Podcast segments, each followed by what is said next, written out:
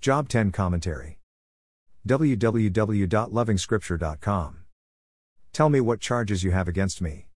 Saints may not have the audacity of Job to say this kind of prayer. Why should they invite trouble on themselves? Normally, the saint's daily life is riddled with known moments of unfaithfulness. Why pray like Job and force the Lord to bring out a large book of sins against yourself? However, large portions of Job's prayer here are very familiar. Why is the Lord giving me a hard time while smiling at the wicked? I know the Lord loves me, but why does he appear to be pleased seeing me being oppressed? Definitely, the judge of the universe can tell the difference between wickedness and righteousness. What kind of love is this? Job reminds the Lord how he created Job out of clay. Is the Lord about to send Job back to clay? Fine, but should it end this way? Is this really part of what the Lord had planned for me? Job has many questions that many believers have asked. Why was I born, anyway? For this? The Lord will eventually answer Job towards the end of this job. For now, we have Job going through gears of emotions. This journey through emotions and thoughts is an unending trip of yes and no. One moment you feel like you understand, but the very next moment you feel as confused as before.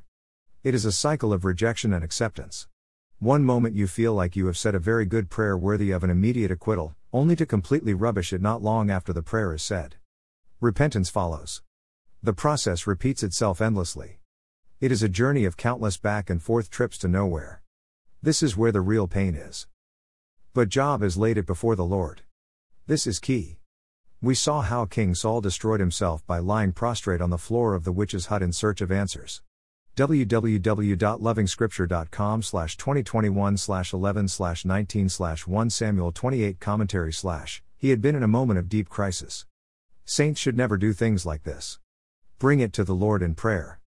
This is Job's lesson for us all. These are deep lying questions of life that no mortal can answer. Yet humans want to think another mortal can have answers. There can only be more confusion and self destruction. The scripture puts it this way cast all your anxiety on him because he cares for you.